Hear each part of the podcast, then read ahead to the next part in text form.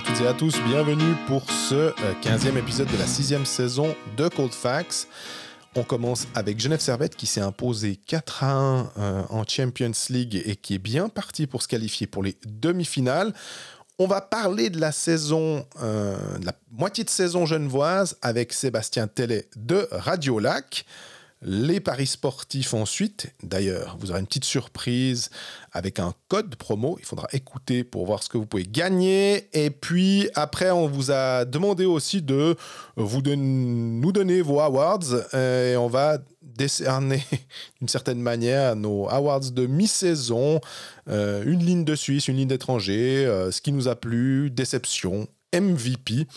Et puis on termine par un petit peu d'actualité, surtout biennoise, et la question des protège-coups.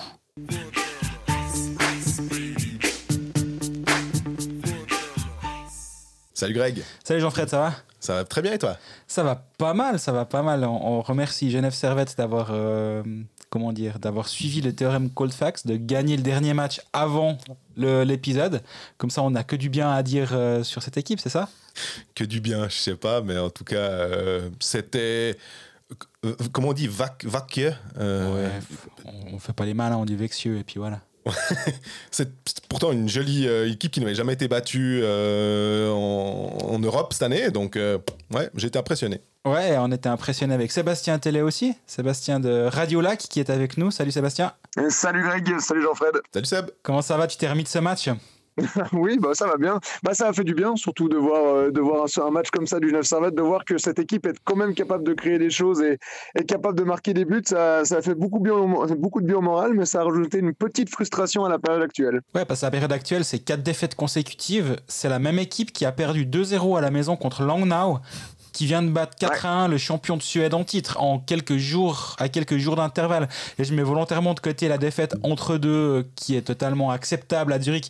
Acceptable, ouais. Tu as le droit d'aller perdre à Zurich, tu as peut-être un début de match pareil, un peu moins, mais bon, c'est tolérable de perdre à Zurich, ça l'est peut-être un peu moins de perdre 2-0 à la maison contre Langnau. Toi, tu arrives à comprendre justement cet aspect euh, inconstant de Genève qu'on a vu récemment, mais finalement qu'on voit depuis, bah, je sais pas, ça a commencé quand la saison, le 13 septembre, le 15 septembre. Ça, ça fait depuis là que Genève, que Genève, est complètement euh, inconstant. Ouais, effectivement, mais c'est dur à expliquer. Mais hier soir, il y, a des petits détails qui ont fait un peu la différence. Typiquement, le, premier but, ce tir de Valtteri Filppula en revers.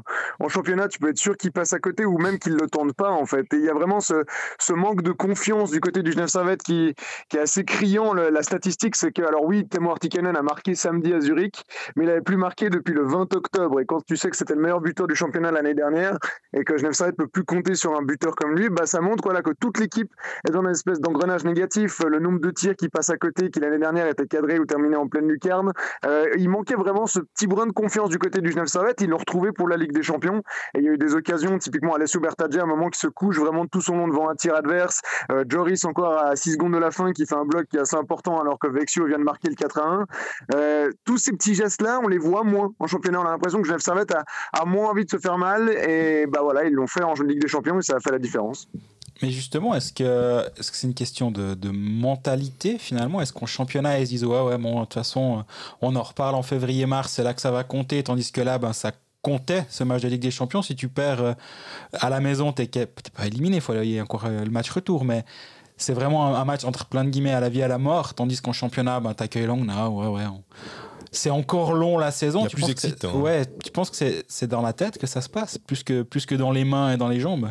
Mais en tout cas, c'est ce que disait Vincent Praplan à l'interview hier soir après le match. Il disait justement qu'il savait que c'était un peu plus dans l'urgence en Ligue des Champions parce qu'il y a moins de matchs pour se rattraper. Et oui, je pense que ça joue un peu aussi. Il y a le, voilà, le fait de, bah, après les émotions du, 27 avril, de retourner jouer à Langnau, de, recevoir, de retourner jouer à Cloton dans des patinoires qui sont surtout à Cloton pas très remplis. Euh, et tu me diras qu'à Genève, pour la Ligue des Champions, il n'y avait pas beaucoup de monde non plus. Mais Genève Servette, voilà, Genève Servette mentalement a un peu de peine en championnat. Et hier soir aussi, il faut le dire, il y a eu un très bon Robert Mayer parce que la spécialité de mhm. Genève Servette ces temps, c'est d'accorder beaucoup de buts sur des quasiment non-occasions. Hein. Le match contre Langnau, Genève Servette l'a dominé quasiment de la tête et des épaules. Et Langnau a eu une vieille déviation d'un défenseur genevois dans son propre but, enfin dans le but de Genève, et le deuxième but, je m'en souviens plus. Contre Cloton, pareil, le 4 à 3, où euh, Genève Servette fabrique presque des buts à Cloton. Euh, ça, c'était la spécialité genevoise. Et de l'autre côté, ça marquait pas. en Ligue des Champions, tout s'est inversé. Et il faut aussi souligner le très bon match de Robert Non, mais comme tu disais aussi, c'est. Alors, ok, contre Langnau, j'entends tout à fait le, fait de prendre des buts euh, évitables, mais tu un 2 à 0, honnêtement, quand tu es Genève, euh, tu peux au moins estimer qu'un, que, que, marquer 3 buts, c'est, pas, euh, pas interdit. tu, tu, tu, disais aussi avant, ouais, offensivement, moi, c'est ça qui m'a frappé dans ce match d'hier, c'est que alors, je sais pas si tous les cylindres euh, fonctionnaient ou tout cliquait. Mais en fait, c'est ce que j'attends de Genève Servette, finalement. Euh, c'est pas forcément de rouler sur tous les adversaires, mais c'est que les qualités qu'on voit sur le papier, qu'on peut entreapercevoir sur la glace en règle générale, bah, elles, soient euh, visibles plus souvent que, que, que, pas, en fait. Ouais, je suis, je suis d'accord. Moi, c'est zéro contre Langnau. Parce qu'effectivement, tu peux avoir, comme tu disais, Sam, une vieille déviation dans ton propre goal de, de Langnau, bah, c'est un but. Mais t'es à la maison. Si t'es pas capable d'en marquer au moins deux à la maison contre Langnau, c'est clair qu'il y a un petit problème. Mais euh, j'étais assez surpris. J'étais au match à Cloton, j'en parlais déjà la semaine passée. J'étais au match à Cloton, bah, à côté de toi d'ailleurs. Euh, et à la fin, j'avais vraiment l'impression que tout le monde nous disait non, non, mais ça va aller, on travaille bien, on, on est, on est serein finalement. Et euh, j'ai senti une certaine urgence dans ce match contre Vexieux que je sentais pas forcément au championnat. Et euh, j'ai l'impression que ces deux matchs de Ligue des Champions, alors entre deux, il y a encore du championnat, puis après il y a la pause, mais que ces deux matchs de Ligue des Champions devraient justement un peu allumer un feu sous, les fesses des joueurs et, aussi permettre euh, à Yann Cadieux, de pouvoir aussi pointer du doigt les joueurs et dire ben voilà, vous voyez, quand vous voulez, quand vous ce que vous êtes capable de faire et c'est ça que je veux. Je parlais avec Cadieux justement à la, à la fin du, du match, j'ai parti son prénom, ça m'évite de, de, me planter une seconde fois. Je parlais avec Cadieux à la fin du match et je lui dis mais est-ce que c'était ça du coup Elle ressemble plus à ton équipe celle-là? Puis il m'a dit bah oui, j'espère qu'elle ressemble à cette équipe et c'est à ça que j'ai envie qu'elle ressemble ces prochains temps, mais il faut, faut, faut le, le remarquer, c'était pas du tout le cas depuis le début de la saison. Maintenant, ces derniers temps, il y a eu deux, trois petits changements d'alignement. Il n'a encore pas trouvé non plus ses, ses lignes optimal. Donc lui aussi, il peut peut-être un mhm. peu tâtonner. Puis après, il y a un voyage en Suède. Ça va peut-être euh, aider aussi à créer une cohésion de groupe. Je sais pas si c'est si c'est ça devrait pas être des discussions de, décembre. Ça, normalement, c'est plutôt euh, le, match des Ligue des Champions où tu vas à Bolzano euh, en début septembre. C'est là, où, c'est là où tu dois créer une Surtout pour quelqu'un qui est champion et qui a un contingent qui, normalement. en plus, on, on l'a loué. L'arrivée de Bernie. Enfin, au moment, pendant la saison, à un moment où bah, elle, va bien cette défense avec Carrère, le Coultre et compagnie. Puis non, tu, fais encore des ajustements à ce moment-là qu'on estime. On a vu Bernie, euh, en tout cas en, Ligue des Champions aussi, euh, il, apporte vraiment quelque chose. Et, quand on disait, ah, il faudrait que ce soit pas simplement un défenseur défensif qui a une bonne première passe, bah, il, il amène mhm. quelque chose en plus, je trouve. Et c'est toute la réussite euh, de, ce, cet échange, enfin, cette arrivée, c'est quand même Margauchi. Euh, et je trouve que, ouais, c'est vraiment. Des fois, tu aimes bien dire celui qui euh, te dit qu'il a compris quelque chose et qui t'a mal expliqué. Et honnêtement, euh, avec la saison de Genève Servette à l'heure actuelle, bah, c'est un peu ça. Parce que quand on pensait que ça allait repartir de, de dans le mieux, c'est que Genève gagnait ses matchs. Mm-hmm. Et puis tout d'un coup, après, ok, t'en repères, hein, c'est pas grave. Puis après, d'un coup, t'as une série négative. Et puis tu disais que bon, on est au mois de décembre. L'urgence, c'est quand même de se dire, euh, on, l'a assez euh, souligné ici, quand tu as des bonnes séquences, euh, comme, comme Fribourg, comme Lausanne en ce moment, ces séquences où tu fais peut-être une vingtaine de points en sept matchs, ou sur un, as un trend vraiment positif, tu mets les points en banque. Et tu n'es pas obligé de devoir cravacher derrière. Donc là, ce serait bien que Genève commence un peu à, avoir un trend positif. Bah, J'en parlais sur le plateau de Pécaliste l'autre jour, mais euh, on en parlait aussi euh, en aparté, Jean-Fred. Il n'y a que six points finalement entre Genève, qui est censé tourner tout bientôt, ça va aller, on, est, on travaille bien, et Bienne, qui est en pleine crise, où Matikainen, il a envie de casser toute la patinoire de Langnau à la fin du match euh, samedi soir, il les garde 50 minutes dans le vestiaire. Et finalement, il n'y a que six points entre ces deux équipes, et l'écart entre Genève et la sixième place qualificative directement pour les playoffs est plus important que Genève éliminée des playoffs actuellement. Et du play-in même. Et entre la onzième et la sixième place, il y a plus de, plus de gap vers la sixième. Et c'est, moi, c'est presque ça qui, qui m'inquiète le plus. Alors, tu me dirais, il y a un match en moins pour Genève par rapport à Lugano qui est sixième, c'est vrai.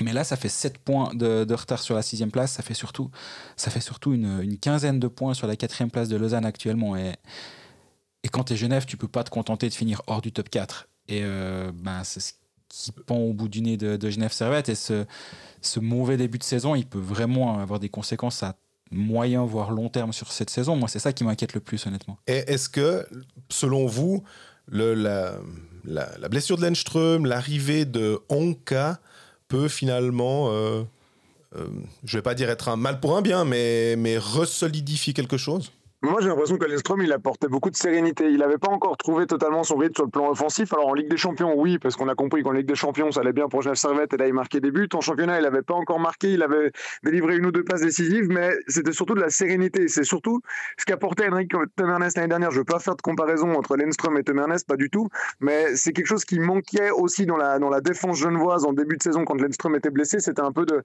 de sérénité dans les moments chauds, de quelqu'un qui prend le puck et qui ralentit vraiment le jeu en disant Ok, c'est bon, les gars, maintenant on se pose, on y retourne. Et ça, c'est quelque chose qui apporte Lenström. Et alors, j'arrive pas à dire encore si Anka l'apporte vraiment, euh, parce que bah, l'échantillon est, trop faible, mais ça semble être aussi le cas d'avoir quelqu'un d'expérience qui est capable de, de, ralentir un peu le jeu. Et bah, ça, disons que l'arrivée d'Anka, moi, moi, je trouve qu'elle fait du bien au Genève Servette, qu'elle va faire du bien jusqu'au mois de décembre aussi avec l'enchaînement des matchs. Et, euh, et, voilà, puis pour rebondir sur le classement, Genève Servette est, aussi à, à 6 points de la 12e place de Cloton. Et le prochain match, c'est Genève-Cloton, hein, vendredi. Donc si Genève venait à perdre dans le temps vendredi au Vernet, euh, il serait à seulement 3 euh, points de la, de la 12e ou de la 11e ou 12e place. Donc euh, effectivement, la situation de Genève Servette et la position de Genève Servette, elle n'est pas digne de l'effectif de Genève Servette, sans même parler du titre de champion. Et du côté de Genève Servette, on va devoir se, réveiller impérativement. Hier soir, ça a fonctionné, mais tout ce qui a été fait hier soir doit être fait en championnat. C'est-à-dire arrêter de faire des passes un mètre trop loin devant le joueur, de mettre des pucks sur le but. C'est bête à dire, mais de shooter. Hein. Hier soir, Phil Poula qui tente du revers, ça rentre. Bernie qui shoot, ça part en pleine lucarne. Tanner Est devant le goal, qui avait capté un rebond. C'est tout des choses qu'on voit pas en championnat. Et si Genève Servette arrive à faire ce, genre de petits détails, de marquer des buts même sur un rebond comme Tanner Richard hier en championnat, ça peut, ça peut lancer la, une bonne dynamique. D'ailleurs, Tanner Richard, à un moment, il tente un truc entre les jambes, il me semble, euh, dans le, dans le dernier tiers. Est-ce que c'est ce maillot un peu de top scorer qui lui donne des ailes? Je sais pas. Je voulais juste rebondir sur Henrik Temernes et que vous me confirmiez ce que je vais dire parce qu'il me semble que le public suisse euh, ou bien les nostalgiques pourront le revoir avec l'équipe de Suède parce qu'il euh, sera à Zurich avec l'équipe de Suède et après à la Coupe Spengler. je, pense qu'il va passer trois semaines en Suisse, là il va pas rentrer. Il vient peut-être faire une pige au Vernet. Euh, entre. Est-ce que c'est possible de le, il, faudrait, il, faudrait, que Genève dise il faudrait que Genève dise au revoir à Henrik Tomernes d'une belle façon quand même, comme ça avait été fait pour euh, Karl Klinberg Azouk par exemple, et je pense que ce serait la, la, bonne opportunité. Ah, mais moi je dis, le kidnapper, c'est pas une mauvaise idée. Tu lui dis, écoute, non, mais là maintenant, on t'a laissé retourner un moment, c'était rigolo, t'es retourné chez toi, maintenant tu reviens, puis tu nous mets tout ça un peu à plat, quoi. Tu mets un petit peu d'ordre là-dedans, parce que Sami Vatanen, il est bien gentil, mais euh, les passes d avec euh, deux attaquants entre deux, et puis ça donne des contres, on en a un petit peu marre maintenant, stop. Mais à part ça, on, en reparlera dans, les, dans, mes awards tout à l'heure. mais, mais Vatanen, c'est vrai qu'on se posait la question de savoir s'il pouvait remplacer Tom Ernest, euh, puis on disait aussi, mais il n'y a pas tout à fait le même jeu. Le jeu plus à risque. C'est là qu'on voit que quand un Tom manque, c'est difficile d'avoir quelqu'un qui, amène autant et presque ces espèces de trucs intangibles dont, Seb, tu, parles. Tu dis, cette sérénité, c'est quelque chose que, en fait, euh, tu vas pas apprendre la sérénité. Tu l'as ou tu l'as pas quand tu étais sur la glace. Et ce sentiment que, que, que dégage Tom Ernest, il y en a peu qui le dégagent, j'ai l'impression, en fait. Ouais, et, Vatanen, bah voilà, son style de jeu est pas du tout le même que que, que. Il a effectivement ses passes qui sont qui coûtent des buts à, à Genève Servette, mais ça reste aussi le top scorer de l'équipe hein, pour l'instant. Et ça, c'est bah voilà, mine de rien, on peut pas lui, lui enlever qu'au moins il apporte offensivement beaucoup. Euh, il, marque moins aussi ces temps. Il a il a qu'à quatre buts marqués euh, euh, depuis qu'il a été replacé au centre du power play. Il a plus l'occasion de prendre ses, ses, tirs là depuis le côté gauche. Mais mais voilà, Vatanen, il apporte des risques. On le savait aussi à un moment où on a on l'a annoncé en tant que repreneur du poste de Tom sur l'apport euh, offensif en tant que défenseur. Euh, on savait qu'il coûterait à l'équipe, mais pour l'instant, il rapporte plus que ce qui coûte vraiment à l'équipe. Euh, du moins, c'est l'impression que j'en ai. Donc, donc voilà, on va devoir, on va devoir s'habituer à ces passes de temps en temps, qui offrent des buts à la, qui à l'adversaire en, échange bah, d'un peu de spectacle. C'était Yann Cadieux qui disait que si tu privais ces joueurs de cette folie, bah, peut-être que l'acte 7 compte bien, tu le perds parce que bah, il a, pas la folie de faire le, cost to cost qu'il fait au genre de choses. Mais voilà, pour l'instant, Genève Servette est très loin d'un acte 7 en finale. Tu, toi, tu es plus que moi, on va dire, au contact quotidien de, de cette équipe de Genève. J'ai, la, je sais pas si c'est la chance, mais en tout cas, j'ai l'opportunité de tourner beaucoup plus d'un club à l'autre. Toi, es plus, euh, tu sens plus le pouls, on va dire, et l'évolution du pouls de, de Genève Servette. C'est quoi ton sentiment aujourd'hui? Est-ce que tu vois une évolution par rapport à peut-être il y a un mois en arrière sur, on va dire, ouais, justement, l'état d'esprit global? Mais j'ai presque envie de dire que, alors oui, il y a une évolution d'état d'esprit. Euh, tu peux pas sortir d'une semaine à zéro point avec euh, une défaite à Langnau et une défaite à Cloton sans, une petite évolution d'état d'esprit et sans un peu de frustration aussi. Mais j'ai quand même l'impression que du côté de Genève, on n'a jamais vraiment paniqué. Euh, on reste un peu dans, le, dans, le, dans la mode de l'année dernière, en fait, où Genève Servette Alors, c'était totalement différent, mais l'année dernière, Genève Servette, c'était pas à la panique. La fin de saison où ça allait vraiment pas et Genève Servette enchaînait les défaites, il n'y a pas eu de, bouleversement. Et là aussi, au niveau des lignes, il y a quelques ajustements, il y a des postes qui sont échangés, mais il n'y a pas d'un coup un brassage complet de lignes où on se retrouve avec des, associations qu'on n'a jamais vues de la saison. Et ça, c'est un peu le sentiment qui, ressort du vestiaire. Il y a évidemment plus de déception, de frustration à la fin des matchs, parce que le résultat n'est pas en faveur de Servette et parfois il aurait dû, mais finalement il ne l'est pas. Mais il n'y a pas de panique, il n'y a pas de, il a pas de vent. J'ai pas l'impression qu'il y a un, vent particulier aussi de, de révolte, et c'est peut-être aussi ce qui manque. Mais après, est-ce que la révolte doit être exprimée en zone mixte ou alors euh, à la fin lors des interviews à l'entraînement, mais ouais, non, j'ai pas l'impression que ça change beaucoup de l'année dernière. Et c'est ce qui est aussi frustrant, c'est que finalement on se dit, mais il y a tellement peu de choses qui ont changé que, euh, sauf la place au classement, il y a un zéro de plus après le 1, c'est tout. ouais, c'est pas grand chose, effectivement, un zéro. Mais. Euh, en fait, j'ai un peu la, alors du coup j'ai un peu le même sentiment que toi, mais moi j'ai une question à laquelle j'arrive pas à avoir de réponse.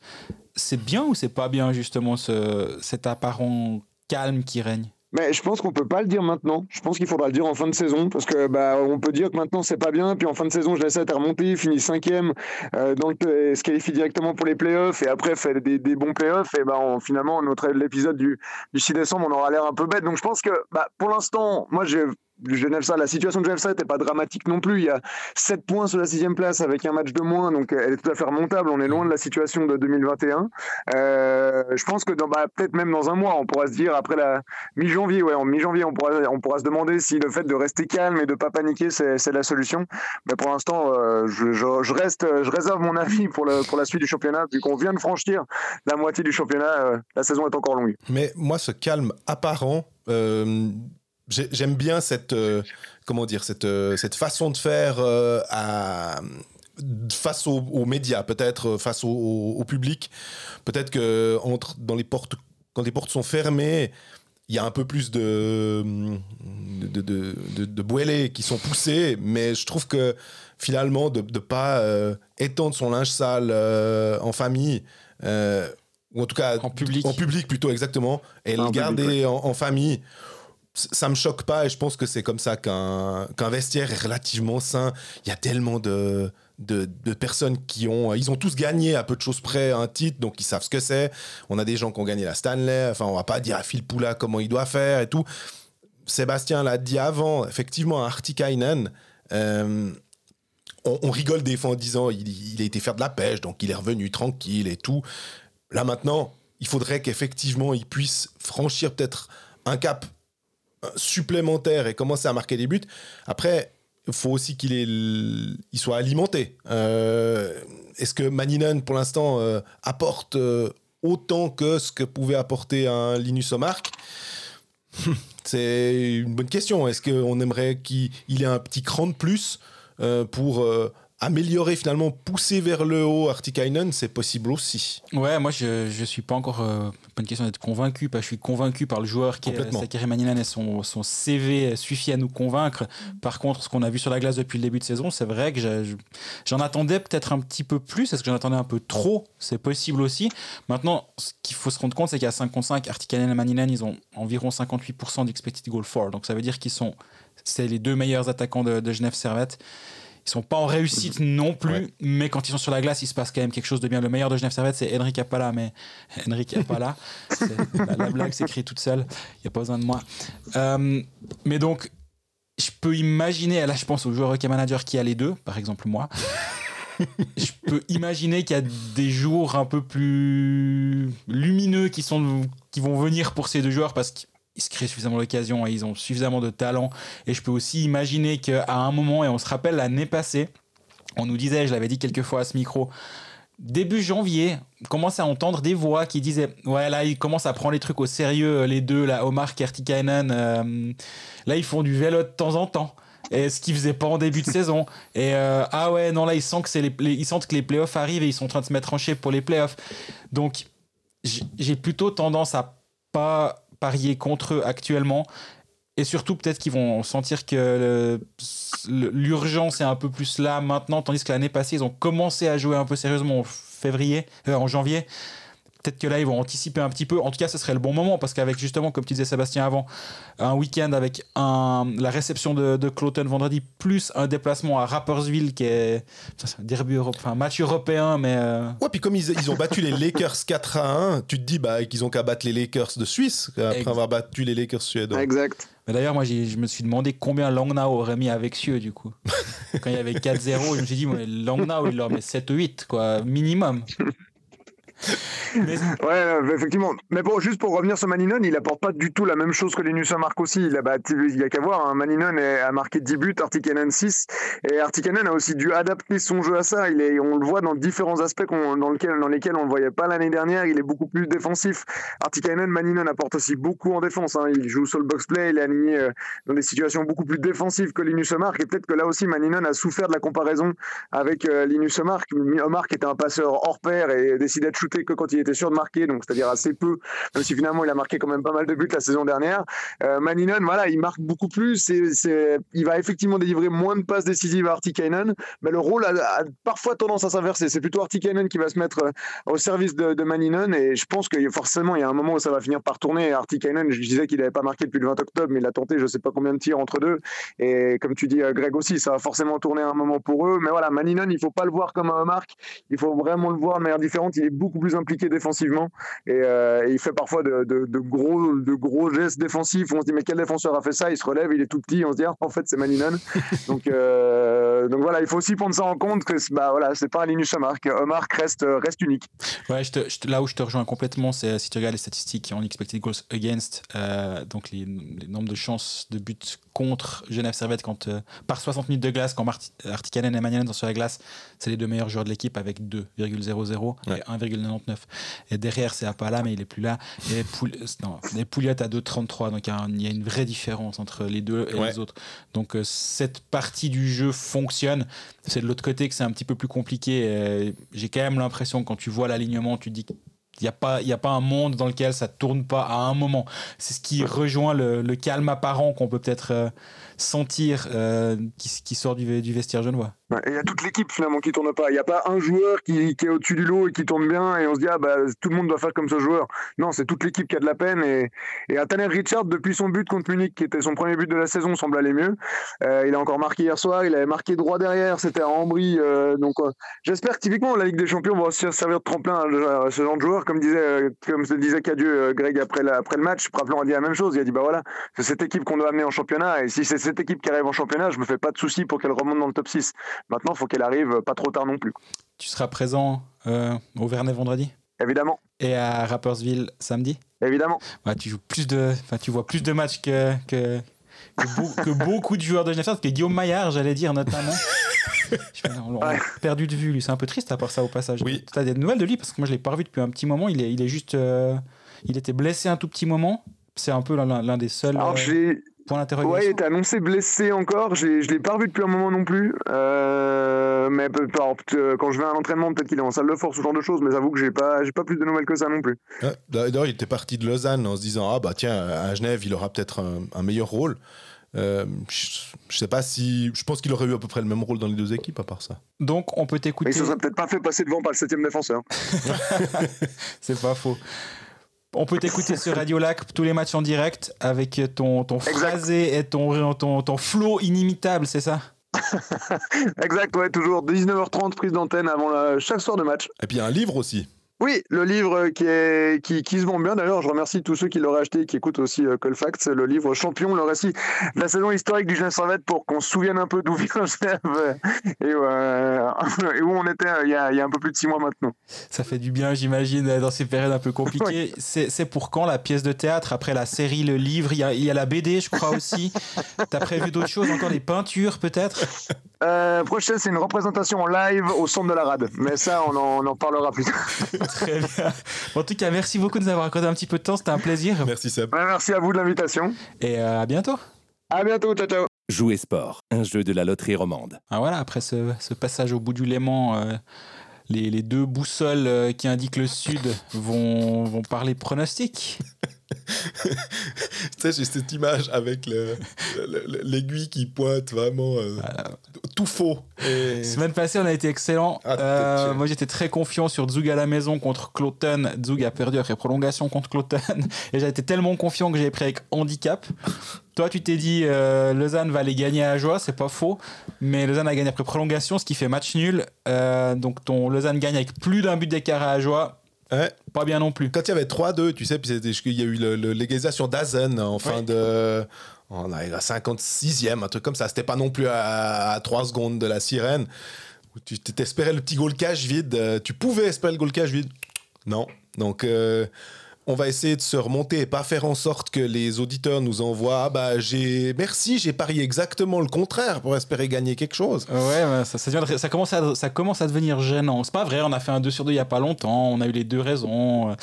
C'est pas tout le temps une catastrophe et on, se on retient, et aussi ça nous fait plus sourire de- d'en parler, mais on retient plus facilement quand on fait n'importe quoi que quand on fait tout juste. Ouais, puis après, n'importe quoi en même temps. Je pense qu'il y a plein de gens qui, sans avoir besoin de nos, nos, nos paris, se disent Ah ben, j'avais envie de parier la même chose. C'était, J'avais fait la même réflexion euh, que, que, que, que- que les deux peintres, quoi. Ouais, après, avec du recul, je pense, on est toujours plus malin après. Le Ajo à Lausanne, moi, moi je l'ai sur mon compte euh, de la Loro, je l'ai pas pris, Ouais. j'avoue. Euh, J'ai pris de, de ouais. Cloton. mais c'est vrai que le Ajo à Lausanne, je me méfiais quand même beaucoup.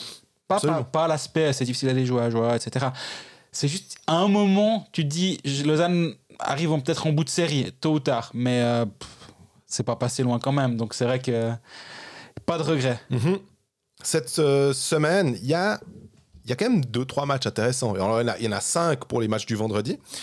Euh, moi, ce Genève-Cloton, dont, dont, euh, Seb parlait avant, est-ce qu'on se dit que le Genève Servette qu'on a vu en Ligue des Champions est capable finalement de se remettre le même costume euh, pour affronter Cloton ou est-ce qu'ils vont nous refaire la même caque que contre Langnau?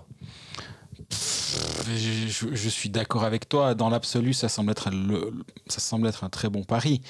Mais euh, jusqu'à quand on va continuer de faire confiance à Genève et à quel moment on va se dire peut-être qu'on va attendre qu'ils soient euh, un petit peu sortis de cette période difficile pour, euh, pour les, leur faire confiance. Mhm. Absolument. C'est quoi les autres matchs? Il y a Lausanne-Rapperswil, Mhm. il y a Lugano, euh, Zurich, il y a Bienne-Berne et il y a Ajoie-Ambry. Euh, ben, le Lausanne-Rapperswil, de nouveau la même chose. Est-ce qu'on. Rapperswil qui gagne en Ligue des Champions contre Vitkovice, euh, qui est pas bon en championnat, il reste sur 5 défaites consécutives, pas 4 comme Genève, mais 5. Mais en même temps, Rapperswil-Lausanne, j'ai l'impression que c'est pas un match-up qui est forcément favorable pour Lausanne. Mais en même temps, Lausanne en ce moment euh, roule plutôt bien. Le dernier match contre, euh, c'était contre Lugano, 4-1 à domicile. Ils prennent le premier but. Et derrière, ça tourne bien. Ils ont vraiment une équipe qui marche bien. Absolument. Est-ce qu'on joue la main chaude euh, J'aurais de la peine. Soit je ne touche pas, en fait, Ouais. parce que je vais pas me dire allez, go Rapperswil, ils vont bien gagner. J'arrive pas à ça. Non, ça, je suis pas, pas prêt non plus. Lausanne est à 1,75. Ouais. Match nul à 3,85 et Rapperswil à 3,40 sur le site de la Loro. Pour revenir à celui d'avant, Genève, tu devras prendre le handicap si tu joues sur Genève, parce que Genève est à 1,50. Les Ouais. codes sont déjà sortis, le match nul est à 4,30 et Cloten est à 4,45. Moi, j'aime bien Lugano-Zurich, un match où il y aura des buts. Je, ces, deux, ces deux attaques, ces, ces- ces deux euh, brigades offensives, on va dire, qui sont très solides, Mhm. qui peuvent vraiment marquer. Après, tu me diras, oui, mais Zurich derrière, c'est quand même vachement bien. Vrai, mais c'est à Lugano. Lugano marque quand même facilement 2-3 buts. Plus de 5,5 à 1,75. C'est le genre de pari qui m'intéresserait. Ambry est en plein doute. Est-ce que tu te dis. Ambry, t'as 2 contre 1 à Ajoie. Ajoie est à 2,70 à la maison? C'est- J'arrive pas à savoir. Alors après, tu me diras, il y a le théorème euh, Relanguet, qu'on salue, avec euh, les matchs nuls. Lui, il aime bien jouer les matchs nuls. C'est pas qu'à l'antenne, hein, il fait vraiment ça. Ouais. Il dit pas ça juste pour euh, se mettre mal avec personne euh, sur le plateau de c'est vraiment ça. Et il dit, mais ça, ça fonctionne pas mal. Il cible les bons matchs nuls. Puis si je regarde là, bah, Ambry, je peux, le- je peux défendre le match nul. Bien Bern, je peux défendre le match nul. Lausanne Rapid, je le ferai moins. Lugano, Zurich aussi. Puis là, tu dis, ok, t'as deux, trois matchs nuls qui pourraient être intéressants. Sa théorie, c'est de combiner, d'en combiner deux et puis de voir ce qui se passe. Donc, euh, Ah, avec des cotes à 3 et quelques, 4, Voilà. ben, euh, justement, si on met des, des petites sommes, euh, ça peut être sympa. Et puis, il y a ce. Ouais. Bah, on, on est sur des euh, clubs, euh, on est sur un bien qui, qui va pas. Euh, Tu, tu disais, euh, ça me fait rire parce que tu disais euh, 50 minutes de, de Matti Kainen. J'étais là, j'ai envie de prendre la voix de Nico Sialgas pour faire 50 minutes inside pendant dans le vestiaire. Et je me dis, qu'est-ce qui se passe avec ce. Mais c'est un derby aussi. Et si bien doit doit se motiver encore plus, ça va être la réception de Berne. Alors, euh, ouais, c'est juste. Et c'est tant bien n'est pas mauvais à part ça. non. Il y a, les résultats sont pas là, mais dans le jeu, ils sont ok. Si j'ai envie d'être marron, je jouerais même bien avec handicap, tu vois. Ouais. Bien est à 2,25, bien avec handicap est à 3,15. Alors oui, après on passe pour des ânes si ça passe pas, mais moi j'aime bien cette, cette équipe de bien à la maison. Il commence gentiment à retrouver deux trois blessés. En fait, Ouais. pour moi, ce qui s'est passé à Langnau avec Matikanen, on, on en reparlera peut-être un petit peu plus tard, quoique on, on va peut-être pas faire des heures là-dessus. Euh, mais ce qui s'est passé avec Matikanen à Langnau, c'est un peu le. Il a, il a lancé une pièce en l'air, puis on verra de quel côté elle tombe. Soit il a perdu tout le monde, et puis euh, en gros, euh, il va se prendre un un coup de sabot dans les fesses, et puis repartir en Finlande. Soit il a tourné son, son vestiaire, et puis ça va, ça va aller dans le bon sens. Et bah, le meilleur moyen de le savoir, ça sera de suivre ce Bien Bern dès vendredi. Hein. Et puis, bah, pour le, le, reste, c'est nos réseaux sociaux vendredi matin. On a encore juste un petit truc euh, à transmettre. Oui. Euh, Greg, je te laisse là. On a quelques codes promo. euh, pour, euh, comme la- comme il y a- comme l'année passée, si vous mettez le code COLD23, C-O-L-D 3, il y a un code, un bon de 10 francs qui vous, est- qui vous sera crédité sur votre, site- sur votre compte de la Loro. Les codes sont valables jusqu'au 15 décembre. Donc, euh, petit moyen de se constituer une petite banque. On met 10 francs sur euh, Bienne qui gagne avec handicap contre Berne.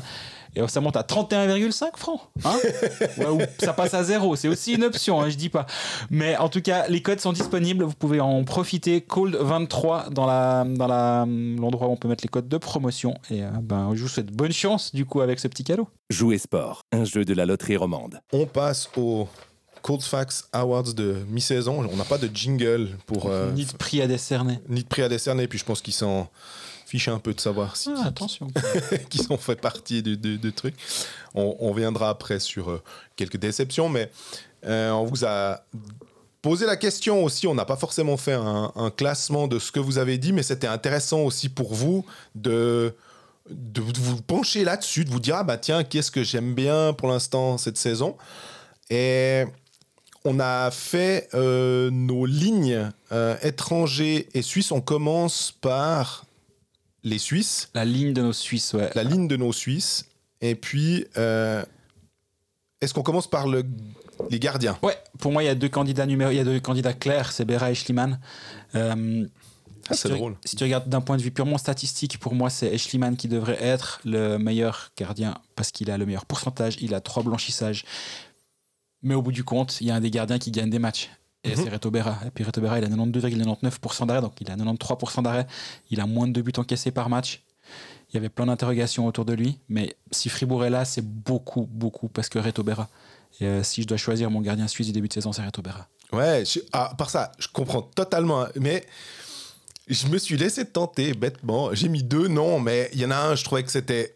Ça allait pas, ça collait pas. C'était le, le Kevin Pache, je trouve que c'est beaucoup trop. L'échantillon est trop faible. Je pense aussi. Et, mais Charlin, je me disais, j'avais quand même envie de mettre en avant Charlin en me disant, euh, Berra a quand même une défense relativement euh, solide devant lui. Absolument. Euh, et Schliemann, avec des à dégli, même s'il y en a certains qui étaient blessés, hein, aussi pas mal. Et je me disais quand même, moi, il, il m'épate, en fait. il, il Euh, est, il est extraordinaire. ouais. Je suis et- entièrement d'accord avec toi. et je me disais, pour un peu changer, me- pour essayer de, de- Parce que forcément, que je pense que tu as plus raison sur Eschliman et Berra si on prend les statistiques, Il n'y a, pas de raison ou tort. j'aimais bien, j'aimais bien Charlin.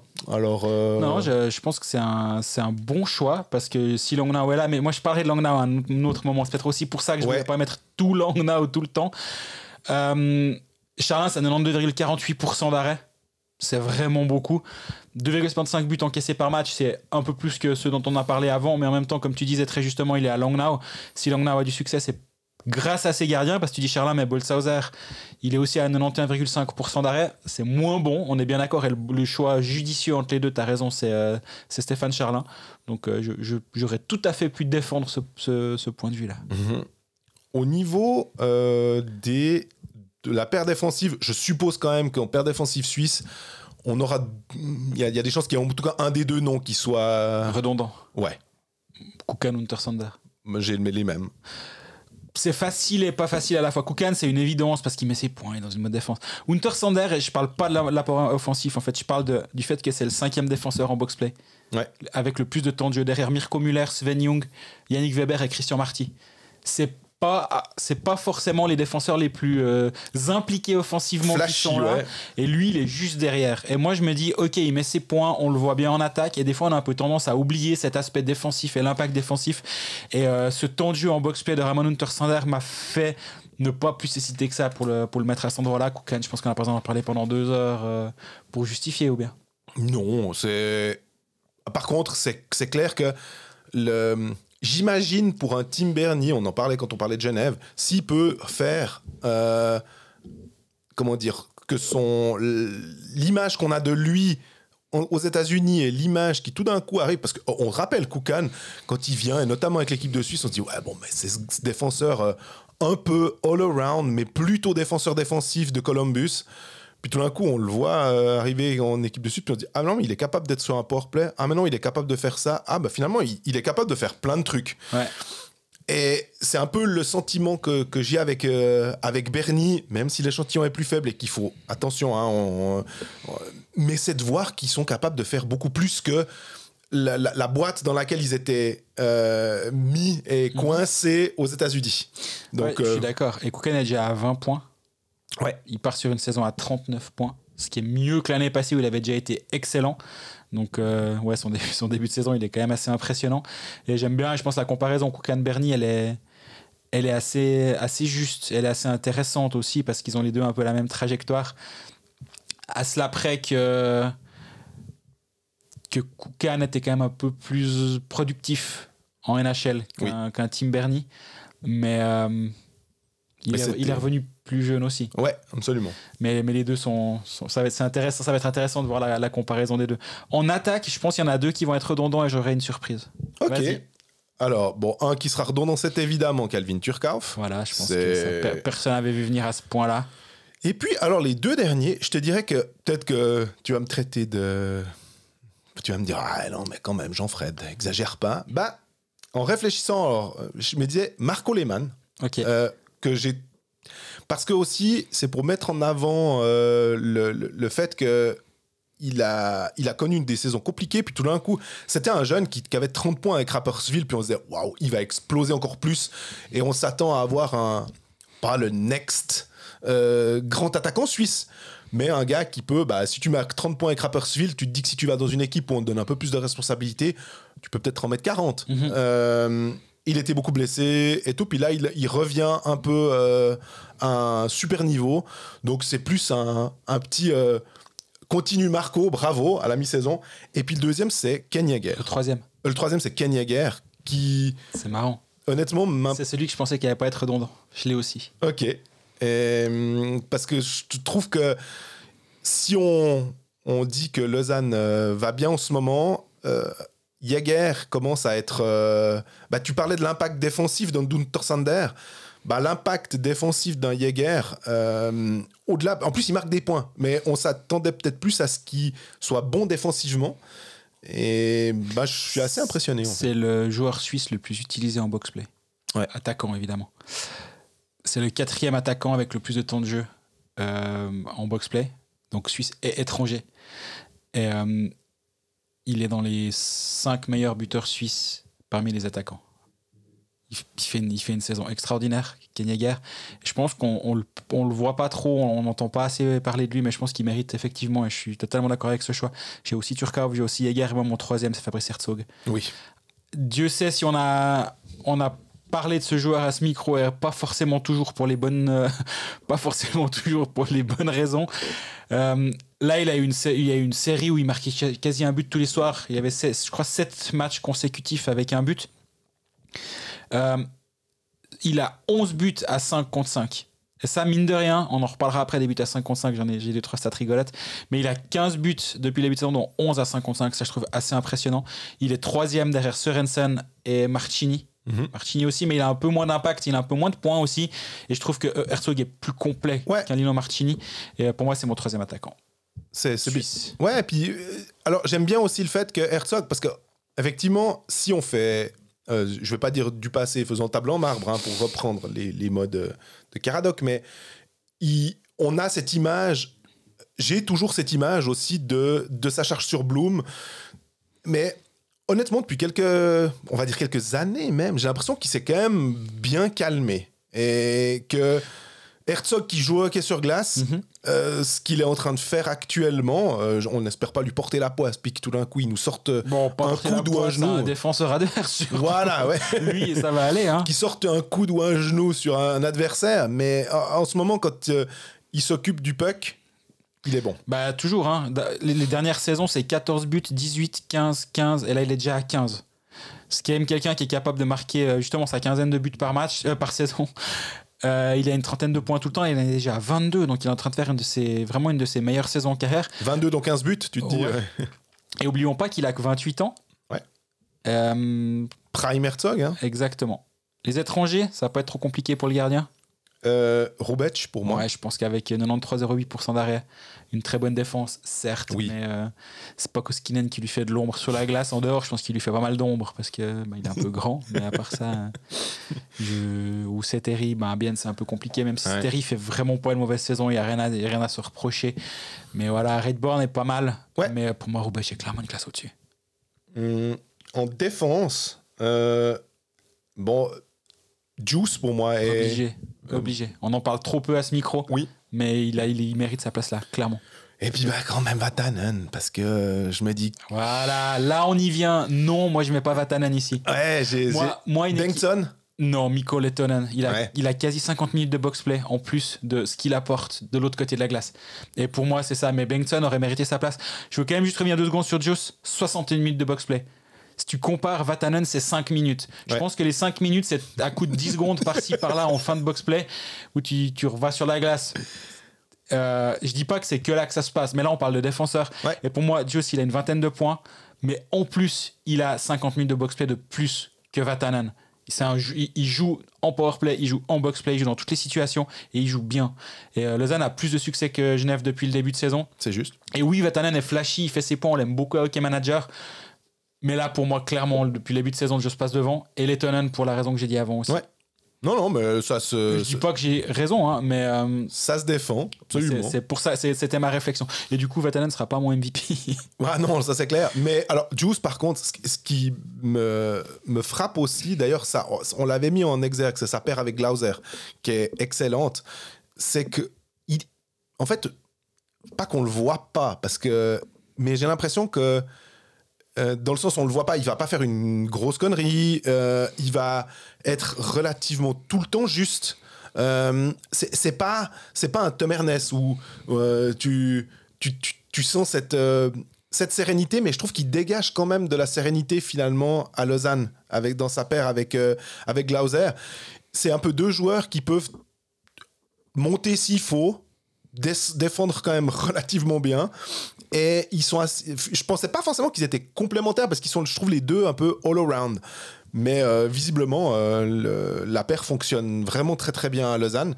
Et une partie du succès fait qu'elle doit bien venir de, ben, de, de Jäger, de Juice. euh, Ouais, et, et Just a, Just a 9 points sur les 7 derniers matchs. Il a dont, ses- dont deux buts. C'est vrai que comme tu disais, on le, voit- on le voit assez peu. C'est 3 buts et 17 passes décisives. Et finalement, il, il est. il est hyper précieux, que, comme tu disais, justement, en étant peut-être un peu moins flashy, mais, euh, mais, ouais, mais, en, mais en jouant bien, en jouant solide, en, en aidant cette équipe de, de Lausanne à avoir du succès. Devant, Devant. bon, si on met pas Sorensen, on est, pas, on est des peintres, donc on a les deux Sorensen. À part ça, je suis désolé. En fait, pour les défenseurs, euh, j'avais pas mis Vatanen, j'avais mis Virtanen. Je me relis maintenant. Ah Et parce que je me disais, tiens, que Virtanen, euh, on avait un peu trop tendance à. Moi, j'avais pas mis Joe, j'avais mis Poca. Non. je me relis aussi Non, en mais je, je vois là ta coupe, je me dis, mais j'ai pas écrit Vatanen, pourquoi J'ai écrit Virtanen? Et, Ouais, j'aime mieux alors. Voilà, ben, et parce que justement, je trouvais que euh, Ambry. Alors, c'est un petit peu plus compliqué maintenant, mais on essaye de pas non plus prendre euh, à l'instant, à l'instant T, et un peu plus sur la, la durée, qu'on n'en parle pas beaucoup parce que c'est Ambry et Mhm. que il a, il, il amène euh, euh, quelque chose de un peu à la manière de Juice, pas, pas forcément. euh, Team Heat va, à Ambry va être un petit peu plus euh, offensif. Puis Virtanen, fait, finalement, d'une certaine manière, fait, un- fait ses points, euh, aide ses coéquipiers, aide Spacek, aide les autres à marquer aussi. Il, a quand même, il, a- il fait quand même ses points. Mais je me dis que si la Ambry a, a bien fonctionné à un moment, ça doit aussi être euh, en partie grâce à lui. Ouais, je suis d'accord. Voilà, c'était juste pour euh, Non, non, mais changer, parce que tout d'un coup... euh, Mais ça nous a quand même permis de parler de Vatanen, donc c'était pas perdu. le, en attaque, Ouais, Sorensen, 19 buts. Oui. Euh, moi, ce qui m'impressionne chez lui, c'est que c'est 27 de ses 33 points qui sont à 5 contre 5. Hmm. Il a 4 buts, une passe décisive en powerplay. Le reste du temps, euh, il marque tout à 5 contre 5. Et quand le powerplay de Fribourg va fonctionner, ben. Ouais, attention, parce que là, ils, ils ont eu cette passe difficile avec un powerplay difficile et en plus à 5 contre 5, ils, mar- ils marquaient pas. Là, ils commencent de nouveau à avoir un peu de rythme à 5 contre 5. Si le powerplay recommence à tourner, ça peut. On pourrait peut-être être passé derrière, derrière la, la période difficile. Sorensen 4 buts, une, une passe en powerplay, c'est c'est criminel presque. Donc euh, je pense que ça, ça devrait aller je l'ai aussi, Sorensen. Euh, J'ai mis Daniel Carr. parfaitement. D'accord. Euh, Il a autant de buts en powerplay que Zug. 10. Ce qui fait le Et, plus et Rapperswil. ce qui fait le plus peur, c'est pas forcément qu'il en ait 10, c'est le fait que les clubs que tu as cités n'en aient que 10. Ouais, et finalement. c'est- Da- Daniel Carr, c'est la 13e équipe en powerplay de la ligue avec 10 buts. à égalité avec Zug et, et Rapperswil. Je trouve ça rigolo. Bah, si c'est la 13e, c'est qu'il y, a- quelqu'un qui a, il a plus. 13 et 14, ils sont, ils sont ensemble. Ah, d'accord, ouais. Il, il est égalité avec les, avec les 13e et 14e. C'est assez, assez Je trouvais fou. ça hein. rigolo et je me suis dit que oui, effectivement, Daniel Carr, vu qu'on avait aussi, on avait Turkov dans les joueurs suisses, lui mérite d'être là. On aurait aussi pu nommer Joly qui fait une belle saison. Oui. Mais euh, Joly était enlevé de la ligne avec Carr et Turkauf pour mettre Granlund. absolument. Et on voit que Granlund, euh, pour rien te cacher, tu l'as euh, pris à Hockey Manager. Ben oui, parce qu'il était beaucoup, il était moins cher. Je me suis dit, comme ça, je me garde un petit peu d'argent. Euh, j'ai lourdé Kaoun. Ces gens qui friment avec tous leurs transferts. Oh, j'ai pu faire des transferts. Bon, enfin, en même temps, je suis en train de parler au gars qui est numéro 1. donc, euh, ça Euh, va. c'est pas, j'ai plus de transferts. Maintenant, je suis dans le jus. T'attends le. 9,5 Granlund. Ouais, c'était ça. Puis parce que Carr, j'aurais bien voulu prendre Carr, mais il était, je sais plus, à 14 ou un truc euh, vraiment ou 13 et demi, et puis qu'il était encore en train de monter, donc j'étais là, ah, non, j'arrive pas. Et je me disais, tiens, bah, prenons un petit peu moins cher en espérant. Mais ça ne, ça ne tiendra que si il reste avec les deux. Absolument. Parce que s'il repart avec Ruotsalainen, eh, un petit peu moins, ou Arcobello, c'est un petit peu moins, un petit peu moins bon. Et je me réjouis de voir ton troisième, parce que ces deux-là, ils m'avaient l'air. Il m'a- euh, exactement, ils avaient, ils avaient l'air simples. Puis, mais je suis, suis pas forcément. euh, j'ai- eu un peu de, un peu peine. Je me suis dit, ah, allez, je, tente quand même le. Je, me dis quand même, Suomela. là. Ouais, ça se défend. Et Mais moi j'avais déjà Jaeger, Joe, je me suis dit je vais pas non plus mettre tout le LHC, avoir autant de joueurs que Jeff Ward dans mon équipe, donc euh, je suis parti ailleurs, mais je l'ai clairement considéré. ouais, Mais moi j'ai trouvé, si je me, je peux, je- tu peux, enfin, je, te- je donne le contre-argument avant que tu argumentes, je suis Ouais. désolé. Non, euh, on rappelle quand même qu'il a eu un, un début de saison, on va dire, la constance du match 1 au match euh, 20 et quelques du Lausanne HC, je l'ai pas trouvé suffisamment constant justement pour... C'est ce qui a fait la différence au dernier moment, au-delà de l'aspect euh, pas avoir tout Lausanne. Il y a quand même eu toute une période où il était frustrant et tu voyais qu'il avait, il avait des buts plein les mains, mais ça, ça rentrait pas. Il, il surjouait à un moment et je l'ai pas trouvé assez constant sur toute la saison pour euh, justifier cette place-là, mais c'était dans les, dans les 5 ou 6 que j'ai considéré. et je me suis demandé si toi tu vas pas considérer quelqu'un de Zurich. Absolument. Ok. Euh, Yo Lamico. voilà. On l'oublie. J'étais entre est- Lamico et Froden, mais. Non, Lamico, on l'oublie un peu parce qu'il était quand même un peu blessé. ouais, ou malade. Hein. Ouais, il a eu de la, il a eu une maladie, où il a été un peu blessé, ça fait aussi 21 matchs, 22 points. Lui aussi, moi j'en parle beaucoup, mais les- l'impact à 5 contre 5, je trouve que c'est quand même. Oui, c'est à 54 que tu fais les différences ou que c'est en situation spéciale que tu gagnes les matchs, mais quand tu as 19 points sur 22 à 5 contre 5, il a qu'un but de passe en powerplay, il marque tout à égalité numérique. Et au-delà des points, il a un impact physique qui est gigantesque. Et euh, moi, j'aime vraiment beaucoup ce joueur. Et euh, je trouvais qu'il il, il- complétait bien cette ligne avec Carr qu'on peut mettre au centre. Il sait faire. Avec d'un côté Sorensen, de l'autre côté Lamico, je me dis que ça doit être assez simple à coacher. Bah, en parlant du coach. euh, Parlons du coach. euh, mes meilleurs coachs jusqu'à présent, euh, j'avais deux prétendants, Ok. euh, deux étrangers d'ailleurs, et je pense quand même que. alors, oui, Jeff Ward, pour l'instant, c'est c'est vraiment pas mal ce qu'il est en train de faire avec Lausanne, il faut le reconnaître, mais aïe, j'ai de la peine à, jouer contre Tangness parce que je, trouve quand même que il a un sacré effectif. Il arrive quand même. Il a, un club qui est deux fois champion, euh, qui a connu la saison dernière. C'était un tout petit peu plus difficile. Puis euh, il doit faire face à une, euh, une pléthore de. Pas de stars, mais en tout cas de joueurs très dominants. Il arrive quand même à mettre un Attilio Biasca, à faire jouer aussi des jeunes, un Léon Mugli en défense. Euh, ce qui n'était pas forcément donné, parce qu'il il a assez de profondeur pour, euh, entre Geiser, Riva et ces deux étrangers, pour le top 4. Pff, il, est, il est tranquille, il n'est pas obligé de mettre un, Mugli. Il le fait quand même. 2006, on rappelle, hein, c'est quand même vraiment, vraiment jeune. Euh, Biasca, c'est peut-être un petit peu plus facile, parce qu'il a un pédigré euh, un peu plus... un peu plus élevé dans la mesure où il était déjà allé jouer au Canada. Donc, moi, Dan Tangne, c'est toi Thierry Paterlini. Ouais. Pour moi, il y a- alors je suis surpris de, de t'entendre et je te laisse volontiers parler. Vu que je t'ai fait le contre-argument avant que tu argumentes, je t'ai dit je te laisse argumenter. Pour moi, une équipe de Langnau qui est 7 avec 41 points après 28 matchs. Ouais. Je, je- je Très pense juste. que, je pense que je, je peux argumenter jusqu'à avoir plus de salive pour dire qu'on doit mettre Thierry Paterlini ici. Il- Qui, qui aurait pu imaginer qu'il termine la saison à 41 points déjà en 52 matchs? Il y, est après, il, y est, il y est après 28 matchs. Ouais. Et euh, c'est quelqu'un qui est passé par tout le système, euh, toute l'organisation de l'équipe de Suisse sous Patrick Fischer de nombreuses années, qui est passé par la chaux de fond. Qui est- quand il a été signé à, à Langnau, bah, c'est pas un, un- un nom ronflant étranger d'un d'un Suédois, d'un Finlandais ou d'un Canadien. C'est un peu le- l'entraîneur suisse qui vient de Langnau, euh, qui vient de puis qui a été signé à Langnau. Puis bah, il a eu deux premières saisons qui étaient quand même pas ultra simples. Mais voilà, on a continué de lui faire confiance. Et euh, bah, moi, j'aime bien son, cette histoire-là, déjà. Et surtout, bah, les résultats, ils parlent en sa faveur. Donc, euh, pour moi, Thierry Paterlini est clairement le coach du début de saison. Ouais, non, c'est juste euh, que le, bah, de la même manière qu'un Charlin impressionne, Paterlini fait un, un sacré job et c'était clairement pas gagné, hein, parce que euh, il, partait pas forcément avec des, en tout cas, j'ai l'impression en Suisse romande, pas avec des immenses faveurs de la cote, quoi.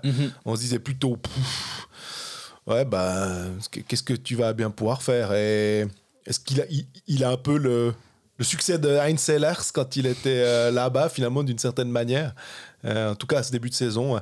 Il il y a peut-être Chereda aussi, mais J'y ai pensé un moment. Puis des fois, c'est vrai qu'on peut avoir tendance à être pris dans le moment La présent. forme, Et, ouais. ouais.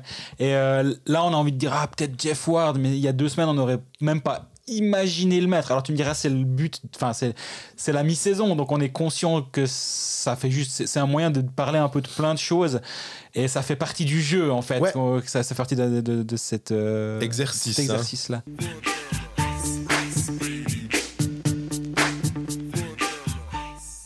Fait le MVP puisque tu euh, voulais pas le faire. euh, Il fallait faire une pause. tu voulais faire une pause, donc euh, on, a posé. Pause entre quoi et quoi? Là aussi, je réfléchissais à qui à la, définition du MVP, qui c'est qui amène le plus, puis en même temps, j- j'en arrivais presque à la conclusion interne avec moi-même que je voyais pas trop comment euh, me passer de Turkov en fait. Mais parce que je trouvais que Si, alors Lugano est pas en tête du championnat, euh, on est bien d'accord, mais ce qu'on disait avant sur Granlund euh, et euh, Joly, finalement, les statistiques euh, baissent un petit peu quand tu les mets pas dans la ligne avec Carré et Turkauf. Et c'est surtout que j'ai été aussi surpris de voir Turkauf aussi bon. Euh, qu'il soit solide. Je l'aimais bien avec l'équipe de Suisse, j'aimais bien ce qu'il apportait, j'aimais bien ce qu'il faisait à Lugano. Puis à un moment, des fois, tu te dis à Lugano, ouais, ouais, puis après, tu signes jusqu'en 2020, euh, quoi, 7 ou 9, je sais plus, il, avait, il a reprolongé vraiment très très longtemps. Puis tu es là à te dire, ouais, c'est la Dolce Vita, c'est bon, tu as, signé ton joli contrat, et puis tu, tu vas peut-être pas forcément euh, te sortir plus que ça les pousse. Au contraire, il fait une saison où il a vraiment un impact à, presque à chaque match. Pour moi, c'était. Je dis pas que c'est- Mais pour moi, c'est un peu le Ouais, MVP. ouais. quoi. Ça, ça se défend alors largement. Moi, si, si on parle de la, la notion, on va dire, du joueur qui participe le plus au succès de son Oui. équipe, je pense que Fribourg a plus de succès que Lugano. De manière surprenante par rapport à ce qu'on en attendait, ce qu'il réalise depuis le début de saison, Fribourg est hum, cinq- troisième avec 20 56 points aujourd'hui, Ouais. quasi deux points par match. On les y attendait, on les attendait pas là. Et pourquoi ils sont là C'est en grande partie parce que Sorensen, qui a déjà une vingtaine de buts, 19 pour être précis, il a un point de moins que, Turkauf, mais je pense que il est plus important dans le succès de Fribourg-Gotteron que n'est que Turkauf dans celui de Lugano. C'est un débat et on a le droit de ne pas être d'accord sur ce plan-là, mais euh, ouais, moi je mets quand même, je mets quand même celui qui est meilleur buteur de la ligue et dans une équipe qui surper, pas surperforme, qui fait plus, qui fait mieux que ce qu'on en attendait. C'est c'est ma réflexion là derrière. mais Mhm. J'aurais tout à fait pu euh, choisir euh, Turkauf aussi. C'était un peu l'un ou l'autre. Après, j'ai essayé de réfléchir. Je me suis dit, ouais, mais bon, là, on prend les deux meilleurs compteurs du classement. Est-ce qu'il y aurait un défenseur? Puis j'étais là, pff, je vois pas trop. Après, tu dis, est-ce qu'il y aurait un gardien? Ouais, je, je voyais pas mettre Berra. euh, ouais, il est bon, mais il- ces derniers temps, il est pas extraordinaire non plus. Il a eu un moment un peu moins bon. Donc, euh, pour moi, ça devait être un attaquant. Puis c'était entre les deux que ça se jouait. Donc, Ouais. on est un peu sur la même longueur d'onde. Tant mieux. Les déceptions, quand même, on a parlé dans- en bien de tout le monde. Ouais. Un gardien, des défenseurs, trois attaquants. Un gardien, tu dis. euh, On fait une ligne. La ligne des déceptions. euh, Moi, ma ligne des déceptions, elle est gardée par Ivar Spunenov. C'est pas très compliqué. Même si de ces temps, il a fait deux bons matchs, ça doit pas Occulter, ouais. tout ce qu'il a fait depuis le début de saison, tout ce qu'il a pas fait depuis le début de saison. C'est une déception, claire et nette. C'est un gardien qui arrive à Lausanne avec des ambitions. On nous l'a vendu comme un excellent gardien. Je pense qu'il l'est. Mais il déçoit depuis le début de la saison. Ça ne veut pas dire qu'il va pas faire une, un excellent, une, une excellente deuxième partie de saison et euh, réaliser au final une bonne saison. Mais si on doit décider, enfin pas décider, mais si on doit nommer aujourd'hui quel gardien nous, a déçus bah, le 6 décembre, pour moi c'est Penalafs. Moi, c'est Robert Mayer. Ouais, Euh, ça je j'ai défends totalement, c'était l'un ou l'autre. Josim Koskinen, mais le... je trouve que Robert Mayer, pourquoi? À cause des sommets atteints, évidemment, au Ouais. mois d'avril. euh, et est-ce que. C'est, bête. hein, Est-ce que ce but contre l'Allemagne, euh, qui est à peu près. Bah, c'est un peu son rouleau, euh, mais là, il en a pris un, c'est le goal de Noah Meyer contre Langnau. Il, bon, il doit être dévié par une canne. Sébastien en parlait euh, aussi avant dans, dans l'interview. Il a peut-être pas été. Il a peut-être pas fait gagner assez de matchs. Mhm. Euh, mais on pourrait peut-être mettre aussi des clous. hein. Il n'y a pas que Maillère et tout. Mais je- Mais c'était le meilleur gardien, meilleur gardien des playoffs. Il a eu- voilà. il est, que j'ai- j'aime bien aussi cet argumentaire-là de dire, ben en fait, on s'attendait à ce qu'il continue sur sa lancée, ou tout en étant conscient aussi, on l'a dit, hein, qu'il a atteint des, des- un niveau. Et tu me diras, c'est aussi le propre des, des bons gardiens, hein, d'être Oui. capable d'élever le niveau. On en parle assez avec Giannini chaque année, euh, où il fait d'excellentes saisons régulières, mais enfin de bonnes saisons régulières, mais d'excellents playoffs quasi chaque année. Le, le pic de forme de Robert Mayer de la saison dernière était. Est-ce qu'il était intenable sur une saison? Probablement. Mais là, il est redescendu plus bas. Je suis d'accord avec toi. Il, a, il dégage peut-être un peu moins de sérénité. Il y a ce but récent contre Zurich où il fait sa sortie aux fraises. Et. Ouais, il paraît pas très bien sur celui-ci. Je, je pense que. Là, je peux me laisser convaincre de changer mon choix. Je dis pas que c'est égal, on n'a pas, on va pas, on va pas le graver dans le marbre, mais je peux, je pourrais changer mon choix pour, euh, pour Robert Mayer. Ouais. Bah, défenseur, moi j'ai mis, j'ai mis deux, deux défenseurs suisses au cas où, Ouais, euh, et, puis, et puis un défenseur étranger. Le défenseur étranger, j'ai l'impression que bah, euh, on va pas en faire euh, des tonnes parce que on l'a déjà souvent assaisonné euh, en- à Colfax, c'est Villepoca. Euh, Peut-être que, alors on peut parler de l'échange qui a eu lieu, un, un échange à trois équipes. C'est un peu un truc qu'on a l'habitude de voir, notamment en NBA, avec Poca qui file à Berne, euh, Maurer de Genève qui file à Berne, et puis Onka de Berne qui file à Genève. Finalement, euh, Bien n'a récupéré personne dans. C'est l'addition par, par la soustraction. Ouais. C'est c'est l'impression que ça donne. C'est bon, on vous prête lui là, mais vous voulez quoi en retour? Non, c'est bon, on, on vous le prête. On vous prête même deux mois, tiens, allez. Mais c'est un mois. Les... Non, non, mais deux, deux, prenez. Euh, prends deux. Même un 3, si vous voulez.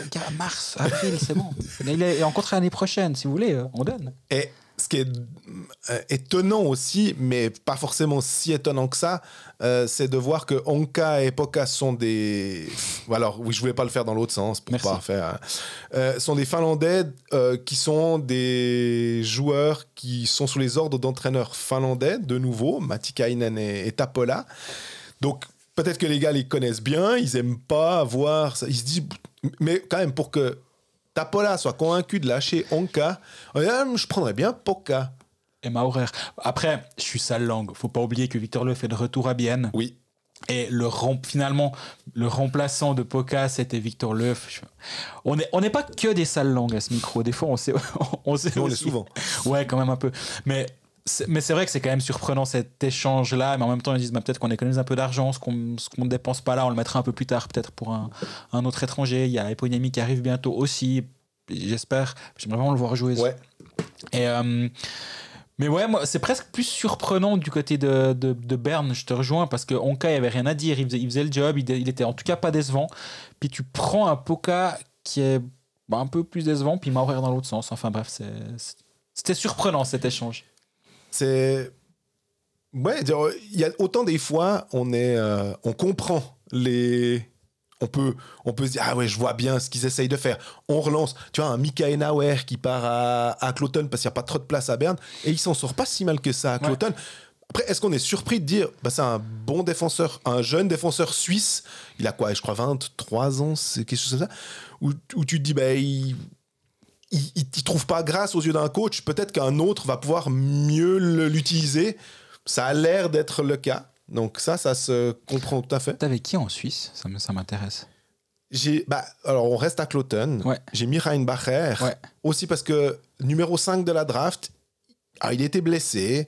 Euh, mais j'attendais quand même un impact. Tu vois, ils, ils se permettent de laisser partir Extalionsson à... On dit, oh, bah écoute, euh, on te veut plus. Alors, soit tu vas en tribune, soit tu peux peut-être retourner en Suède si tu trouves un deal. Je sais qu'il est encore très très jeune. hein. C'est en 18 et 19 ans. Il faut pas non plus en attendre. Mais on a été peut-être pris de. Pas pris de court, mais on a été hypé par euh, Reinbacher la saison passée. Puis on se dit! Puis on se dit, bah, année 2, euh, on veut voir la progression. Et on a l'impression, en tout cas, que la progression, euh, euh, il y a plus une, en ce moment, en tout cas, une stagnation qui est sans doute peut-être due à une blessure. Il est peut-être pas à 100%. Ok, mais voilà. Et puis, j'avais quand même, finalement, d'une certaine manière, Radgeb qui me déçoit aussi par rapport à ce qu'il apporte, ce qu'il est. C'est Yannick Radgeb et, et je me dis, ouais, il- même s'il est peut-être meilleur défensivement qu'avant, je m'attends quand même à ce qu'il fasse du Yannick Radgeb, puis j'ai l'impression qu'il fait un peu du sous Yannick Radgeb en ce moment par rapport à ce qu'on peut attendre de lui. Ouais. Ouais, euh, je, je peux souscrire à tout ce que tu dis. J'aurais, j'aurais presque envie de parler de Lenström à un moment quand même. Oui, je suis quand même un absolument. peu déçu, mais on en a déjà parlé. Je suis déçu de ce qu'il a fait jusqu'à présent, tout en comprenant pourquoi ça s'est pas très bien passé. hein. On, on rappelle, il a été blessé. Mais voilà, au bout d'un moment, si... ça reste une déception. Theodor Lenström qu'on attendait très très fort. Et bah, il est pas à ce niveau-là. Il est vraiment pas à ce niveau-là. Donc, euh, moi, je l'ai mis comme mon défenseur avec Poca, évidemment, sans Ouais. aucun doute. Mais tu vois, aussi, je voulais, je, je voulais juste vérifier euh, pour dire que on est, on est bien gentil euh, ou alors on est bien méchant, on est bien sale langue dans, dans- dans un. Quand, on fait ces, ces, ces awards ou qu'on distribue ces bonnes notes et ces mauvaises notes, puis tu regardes l'équipe de Finlande qui va se présenter au, au, à Zurich pour euh, ces matchs euh, internationaux. Puis le premier nom que je vois, alors il y a Lettonen, hein, et puis euh, on a Ville Poka. Ouais. Bah, les deux seuls défenseurs finlandais qui évoluent en Suisse qui sont. Alors, on se comprend. Peut-être qu'il aurait voulu prendre euh, euh, un, un, autre, mais il s'est dit non, non, je le prends pas lui, un peu comme Patrick Fischer qui dit ok, vous, vous avez la Coupe d'Europe, je vous prends pas. Peut-être effectivement, même si un Sami Vatanen, on était là à dire ouais, défensivement, euh, si à la Champions Soccer League, c'est compliqué de le prendre. Oui. Donc logique, on le prend pas. Mais quand même, finalement, bah, y a, on, on, a parlé du Sanka, on a parlé de, de, de on y a Vatanen et compagnie. Bah voilà, il, il, se trouve que Poka, il est quand même pris. Mm -hmm. Donc les deux de Colfax sont bien gentils, euh, mais les entraîneurs, euh, le staff finlandais trouve qu'il est quand même assez bon pour être sélectionné. Donc euh, c'est que on, on, doit aussi voir quelque chose et peut-être que Berne ça va leur lancer. Hein. C'est complètement possible que dans un autre système, qu'avec un autre coach, ouais, ouais. ça peut marcher. Comme est-ce que tu as parlé, toi, t'es suisse, non? Euh, Le défenseur suisse? Moi, j'ai pas, j'ai fait une ligne. J'ai pas réfléchi en Suisse et en tant que Suisse et en tant qu'étranger. Ouais. Donc euh, devant, hum, il y a un an, il me fait, il me, crève le cœur, donc je suis obligé d'en parler. Pareil. C'est Enzo Corvi. Ouais. Enzo Corvi, on est un peu déçu. Hein. On à- s'attend toujours à des monts et merveilles de lui, comme euh, comme chaque année, comme toujours. Il est un peu dans le dur. C'est pour, ouais, pour moi, c'est une déception. Sans, sans aucun doute, il a deux points sur les dix derniers matchs. Il est pas dominant. 19 matchs, 7 points. Habituellement, c'est pas le meilleur buteur, mais il a quand même ses 20 25 passes par saison. Là, il est pas parti pour, hein, de loin pas. Et euh, pff, ouais, je sais pas, il, est, il pèse pas sur le jeu comme, comme euh, les autres années. Ouais, c'est juste. Pourtant, j'arrive pas à me dire que c'est l'âge. Hein. Il a 30 ans, il y a, il y a rien. Il y a, il y a rien qui justifie cette, euh, cette mauvaise saison de ce que je pense. Donc ouais, lui m'a déçu. Est-ce que tu vois, peut-être. Après, on, on- des fois, euh, on est. Comment dire On n'est pas on est vache, mais on, on se dit. pff, ouais, pas super saison. Puis on apprend qu'il a une blessure, mais qu'ils le font quand même jouer. Ouais. Puis que ça, ça le freine pendant un moment. Mais le gars dit rien. Il joue, il accepte qu'on lui qu'on le critique en permanence. Peut-être qu'il y a des problèmes d'ordre privé aussi des fois. On a souvent des joueurs aussi talentueux pour qu'il y ait un, il y a un truc Ouais. en général. Et c'est pas, euh, on va pas faire les inconnus. euh, cela ne nous regarde pas, mais effectivement, s'il y a un côté euh, personnel qui, qui intervient et que bah, ça va un peu moins bien, bah, on fait avec. Puis nous, on- nous, on constate juste, puis on se dit ah ben tiens, il est pas au niveau qui- est le sien habituellement. Donc crève cœur effectivement. Lui, c'en est un. Tchervenka, obligatoire. Je veux dire, il n'y a pas. Besoin d'être, euh, Ces deux-là, honnêtement, il n'y a pas besoin de faire euh, des grandes études pour, euh, pour les avoir.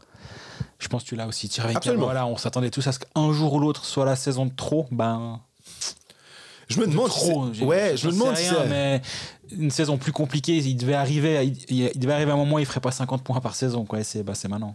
Bah, il est de 1985, hein, si je dis pas de bêtises. Donc euh, c'est vrai que le. Ça reste jeune, tu sais. Oui. 8 ans, 84, 85. c'est- Moi, j'arrive pas à dire que c'est vieux. Mais le, le- on se rend pas compte en fait à quel- parce que on voit aussi le contre-exemple parfait, c'est Ambul qu'on voit qu'un tout petit peu moins bon. Là, il est quand même un peu rattrapé par euh, hein, mais Phil Poula, euh, on en parlait avec Seb, euh, qui nous met un back-end incroyable et qui est toujours présent malgré son, son âge. Puis là, tu, tu, tu- tu te dis, est-ce que Tchervenka, c'est vraiment les, le moteur arrive au, au bout Euh, Est-ce qu'il n'y a plus d'essence dans le réservoir J'ai de la peine à le croire. Il a tellement, il a tellement de classe, il a tellement de, de possibilités aussi sur bêtement sur des powerplays, sur des jeux plus statiques, de faire ses points que ouais, il c'est un, un maître du contre-check. Je sais que c'est un peu ridi- ridicule de dire ça pour un joueur de République tchèque, mais euh, il m'impressionne toujours aussi quand euh, on se dit ouh là il va se faire, il y aura la séparation du du puck et puis non non c'est lui qui renvoie euh, son adversaire un peu dans les cordes. Ça passe moins maintenant. Si je reste en République tchèque, pour moi, bah, y a Et Martin- tu restes à Rapperswil. bah ouais, Martin Ferk, c'est vraiment. euh, je comprends pas trop. Et je me disais que peut-être à Rapperswil, il allait, euh, il allait pouvoir se révéler en étant dans un, dans un autre contexte. C'est pas trop ça. Euh, il était. euh, on l'attendait quand même assez fort. Force est de constater que ça clique pas pour l'instant au championnat de Suisse. Et puis de- parmi les, les joueurs suisses attaquants, j'avais encore Kylian Motet en termes de, de déception. Là aussi, par rapport, il va un petit peu mieux en ce moment, mais c'était quand même compliqué euh, depuis le début de la saison. Moi, j'en avais trois attaquants suisses que j'hésitais à mettre là au milieu. Du coup, euh, moi, j'aurais plutôt mis Schmidt du côté de Fribourg qui, m- qui franchit pas le palier que je souhaite et que j'attends de lui. Ouais, mais Motev, c'était un peu comme quand on disait on s'attend à- on a un attaquant qui marque à peu près une quarantaine de points quand même de manière régulière. Puis là, il y a un petit coup de moins bien. Ouais, ouais, ouais. J'aurais pu mettre lui, euh, Winnick, 25 matchs, euh, 9 points. C'est de loin pas ce qu'on est en droit d'attendre d'un joueur de ce niveau-là. Et Richard, 20 matchs, 5 points, 1 but. Il a pas du tout l'impact qui a. Bon, alors, encore une fois, c'est un, peu, c'est un peu la même comparaison qu'avec un Robert Mayer où il a atteint des sommets pendant les derniers playoffs à tous les niveaux. Sur la glace, dans la tête des supporters de Lugano. il, est- il était présent partout euh, durant, durant ces playoffs. Mais là, il est quand même à un niveau qui est pas le sien. 20 matchs, 5 points, il part sur du 11 si on extrapole. euh, 11 points si on extrapole. Il était à 30 la saison dernière. euh, et il a, il a jamais fait une saison à 11 points depuis qu'il est de retour en Suisse. Soit sa plus mauvaise saison, c'était 18 points dans la saison 21-22, mais en 25 matchs. Quand il joue une quarantaine de matchs, il est à 20 entre 20 et 25 points minimum. Et là, il est quand même, il est quand même sacrément décevant, euh, Tanner Richard. Malgré son but en Champions. Malgré. euh, Mais en fait, il met plein de points en Champions League. Puis je lui ai parlé de ça. Et je dis, mais justement, t'arrives à m'expliquer. Et puis il dit, bah, je veux manquer de respect à personne. De... de- mais- faut pas oublier que j'ai eu un match à trois assists contre. Je sais plus contre qui c'était, mais. Euh, Je suis en train de cliquer dessus. Là. Ouais, ouais. Contre, ouais, il fait trois passes contre Rouen. Voilà, j'ai. Ouais. Il dit, je manque de respect à personne, mais on peut pas comparer mes statistiques en Ligue des Champions quand on joue contre Rouen ou quand on joue. Il a pas, il a pas nommé Rouen, mais il dit contre des équipes peut-être un peu moins fortes ou qu'en championnat de Suisse. Donc compare pas les deux. Par contre, oui, il était d'accord euh, pour dire que il était peut-être un petit peu moins efficace en championnat de Suisse. Moi, je pense que je le mettrais, ouais. Tchervenka, euh, Corvi, Richard. Pas mal de joueurs de centre quand même par là. Il- il- ça va être compliqué de se passer le puck, mais en même temps, ils nous déçoivent depuis le début de saison. Donc, euh, bah, s'ils jouent ensemble, ça va pas aller mieux. hein. Et puis le coach, euh, j'ai un peu l'impression, et ça, ça, ça tu, on, on, on l'a, on l'a mentionné, moi c'est Matti Kainen, euh, que, euh, parce que je trouve que forcément, j'ai vu aussi un peu ce que mettaient les gens. hein. C'est vrai que j'en- on on n'en a pas trop parlé, mais il y a plein de noms qui reviennent. Il y en a certains d'ailleurs. euh, j'ai fait d'abord ma liste, puis après j'ai regardé pour pas être influencé.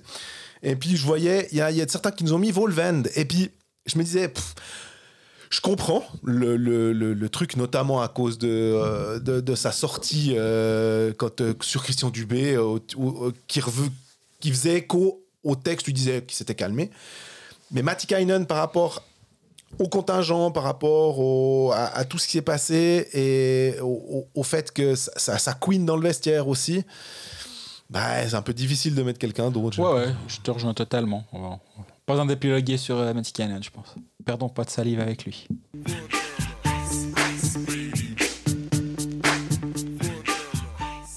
On a terminé sur Matikainen, c'est l'occasion aussi de faire un tout petit tour de l'actu euh, rapidos et de cette actu nous mène quand même beaucoup euh, du côté de Bienne justement. On a euh, deux prolongations qui ont été euh, annoncées du côté euh, biennois. On a aussi un pas un échange mais un prêt. Alors je t'avoue que Ramon Tanner à Langnau, mais c'est un peu ce que tu disais avant pour Poca, c'est euh, par soustraction. Euh, tu te dis, ah bah vous faites un échange, vous récupérez quelqu'un. Non, non, non, non, on vous le prête, puis voilà. Ouais, puis ce qui est surtout étonnant, c'est que c'est pas le Bien qui est troisième, puis Longnau est treizième. Puis Bien dit, euh, bah, euh, c'est cool pour Tanner, on l'envoie chez vous un moment, il va pouvoir jouer comme ça. Là, c'est on renforce, du coup, j'imagine, Longnau qui est 10 points devant. Longnau en a visiblement besoin, sinon ils n'auraient pas fait ce, ce move-là. Qu'est-ce que tu vas t'embêter à, à aider ton concurrent direct? Parce que c'est le cas. hein. C'est dire si si Bien veut sortir de sa 11e place, c'est pas en, pas en passant devant Genève hein, que ça va arriver. C'est ni en passant devant Davos, c'est en visant Langnau qui a 10 points devant et Ambry. Et euh, ouais, j'arrive vraiment pas à comprendre ça. Puis les deux prolongations, Salinen, 2 ans, Seteri, 2 ans. Les deux cas, je pense que c'est complètement logique et, et euh, bien vu, à mon avis. Je pense que ce sont de, de bonnes signatures pour euh, le HCBN qui nous fait une sorte de calendrier de l'avant des signatures. je pense qu'on pourra s'attendre. euh, ici c'est calendrier de l'avant. voilà, avec. euh, on aura sûrement tous les noms qui sont en rumeur depuis pas longtemps les Kneubuller, les euh, Müller et compagnie, les euh, Allenspark peut-être qu'on a entendu beaucoup. Kneubuller et Müller, on l'a plus ou moins écrit. Allenspark, je l'ai pas écrit. hein. Muller, lequel? Celui qui joue en NCAA Miles Muller? Miles Müller. Ouais. Euh, ça, c'est un jeune qu'il faut suivre. Euh, ça peut vraiment être. euh, Mais après, de nouveau, faut les faire jouer. euh, J'avais l'impression qu'avec Tormenon, il y avait. Je dis pas qu'il y avait un peu plus de place, mais on avait l'impression que certains étaient un peu mieux mis en valeur que, que ça. Il y a encore une, un- une petite chose d'actu. J'essaye de reprendre la, exactement ce que nous a dit un, comment dire, un auditeur, Marc Egui. Bonjour, encore merci pour votre émission que j'écoute chaque semaine. Je voulais pousser un coup de gueule sur le manque de réaction sur les protège-coups de la Ligue. J'ai personnellement assisté à l'horreur de la nuque coupée de Jérôme Bonnet et je reste choqué. En plus de protéger les joueurs, entre parenthèses, inconscients, les spectateurs n'ont pas assisté à cela. Merci pour votre avis. C'est précisément ce que j'avais écrit dans ma newsletter et je l'avais fait un commentaire qui va exactement dans ce sens-là. Que Denis Vauchier parle de responsabilité individuelle de la part des joueurs. Et effectivement, je suis totalement de cet avis. Les 8000 spectateurs qui étaient à Sheffield dans la patinoire, qui ont vu Adam Johnson se faire égorger, parce que c'est comme ça que ça s'appelle, bah, je suis pas sûr qu'ils soient très contents de ce qu'ils ont vécu. Euh, oui, ils ont pas vu la, ils l'ont pas vu mourir sous la, Non, la glace. Mais bon, on va Ouais. pas être naïf, il- il- ça s'est pas bien passé quand même. Donc, oui, je suis totalement de cet avis. Le protège-coup devrait être euh, rendu obligatoire pour cette raison-là. Oui, il a fallu attendre un accident pour que les choses bougent. C'est toujours comme ça. Ça, c'est l'humain. C'est voilà, ma foi, c'est on, on ne devrait plus donner l'option aux joueurs de choisir. Ça, ça me fait penser à la- au débat sur la ceinture. Rappelons-nous que nos parents, euh, on n'est pas à ce point vieux, mais nos parents, par contre, ont conduit sans ceinture et Oui. il y a eu une votation, euh, je ne sais plus en quelle année, fin des, des années 70, si je me rappelle bien, pour rendre la ceinture obligatoire. Et euh, maintenant, ça me paraît être une hérésie. Il y avait des médecins qui expliquaient aussi à l'époque que pourquoi, pourquoi pas. Enfin, il y avait vraiment des débats. Et, et là, tu dis, bah, en fait, c'est juste un, c'est juste un bout, une sorte de code de maille euh, que tu te mets autour du cou. Et puis, euh, bah, j'ai fait un article avec Guy Domenico qui m'expliquait que lui, ben, voilà, c'est à la suite de ça, c'est clair. Ça lui a fait prendre conscience que ben, c'est si vite arrivé. Et euh, bah, c'était au même match, justement. J'ai eu Christian Dubé qui disait, mais en junior, euh, ils ont tous le protège-coup. Ouais. Pourquoi on, on, on enlève ça dès, dès la- l'arrivée en adulte Après, tu peux pousser la raisonnement, raisonnement plus loin et dire, bah, alors mettez tous une grille. Mais je crois que ça, ils sont pas prêts. euh, Non, mais- Mais t'as raison. C'est le- le- Je me rappelle, il y a ben, Jérôme Bonnet, je crois que j'étais aussi dans la patinoire quand ça s'est passé. Et euh, il y a eu Michel Saiter, si je me rappelle aussi, qui avait eu euh, un, un souci similaire euh, avec, avec sa voix, qui a failli rester. Heureusement, en fait, tous ces joueurs-là sont encore là. Ça Mhm. s'est bien terminé, euh, avec peut-être sans doute une grande cicatrice. euh, mais là, l'IAHF a décidé de prendre des mesures et de dire pour les compétitions de l'IAHF, on veut le protège-coup. Voilà. Voilà. Donc ça veut dire qu'au championnat du monde à Prague, l'année prochaine, quand on y sera, on- Normalement. normalement. Oui, c'est juste parce qu'il faut voir s'ils arrivent à, le pro- à produire ait une assez. hein. production suffisante, exactement. Mais euh, c'est l'idée pour toutes les compétitions IHF que ce soit imposé. Et j'ai quand même l'impression que derrière, ça va emboîter le pas. La DEL l'a fait à partir La du 1er France février. La. France a décidé ça aussi. Et en Suisse, on dit, ouais, c'est la responsabilité individuelle. Et je rejoins parfaitement Marc qui, qui disait ça. C'est Moi, si je suis dans une patinoire une fois puis que je vois un joueur se faire égorger, ben, moi, l'essentiel psy après derrière, j'en sais rien. Non, non, mais- comment tu réagis Je dis pas les miennes, je dis dans l'absolu. Ça a un coût, et qu'on- sans mauvais jeu de moi, Ouais. euh, qui peut être évité de, de manière ultra simple. Et moi, ça m'é- ça m'épate en fait que chez nous, on nous dise Ouais, non, mais quand même, faut qu'on réfléchisse, faut qu'on légifère, faut qu'on fasse des réflexions euh, à long terme. Ben non, On oui. va faire une task force. Et puis on, vous, on, vous- on reviendra vers vous dans deux mois pour vous donner les résultats en fait de cette enquête auprès de. on fait un workshop. Ouais. Les Suisses allemands. Mais oui, non, mais c'est, moi, ça me frustre aussi, effectivement, de se dire. Parce qu'on n'a pas l'impression que c'est très compliqué, en fait. C'est protéger déjà. En fait, si les joueurs sont pas capables de se dire on va se protéger nous-mêmes, on sait qu'ils coupent leurs gants parce que comme ça, ils ont un peu plus de maniabilité, on va dire. Et que bah, ils se ramassent des coups sur les des slashings sur les poignets parce que normalement les gants sont censés aller un petit peu plus haut pour les protéger justement. Alors c'est pas des protections, euh, c'est pas du métal qui va empêcher un poignet de se casser, mais c'est quand même plus pratique. Et ils enlèvent ça, la visière, comme tu disais aussi. Hein, ah ouais, mais euh, on est des bons hommes euh, et tout. Puis tu te dis, bon, bah, si t'as envie d'être aveugle, je trouve que c'est un peu, un, un peu bête. Mais je me rappelle, je sais pas si tu te souviens, il y avait des joueurs en Suisse, il y en avait peu, hein, qui avaient une visière euh, en plexi intégral. Oui. Je, J'ai une image dans la Coupe Spengler. Dans, dans- j'ai- j'ai- dans ce contexte-là, j'ai cette image-là dans la tête. Mais c'est assez vieux. J'ai j'ai une. Alors, il y a il y avait les frères, je crois, Laurent et Philippe Muller. Il me semble qu'il y en avait un des deux qui avait un, un casque intégral comme ça. Mais il me semble aussi que. Il y avait un peu ce côté, tu te fais traiter de euh, ah ouais ouais, t'es un trouillard et tout. Donc Ou il faut, que- il faut que tu manges à la paille pendant six mois pour euh, après avoir le droit. T'as as payé tes galons, donc tu peux. euh, Mike Kunsley, maintenant c'est bon, lui, euh, ou Rotten, ouais, à la fin, bah aussi, il avait eu un gros. Tu reçois un, ch- un schlap dans le village, visage, bah, derrière, c'est tout à la soupe, quoi. Exactement. Et, en fait, cette, cette euh, mentalité-là que j'ai un peu plus de peine à comprendre. Maintenant, après, effectivement, sur des dents, sur des trucs comme ça, bon, ouais, le coup.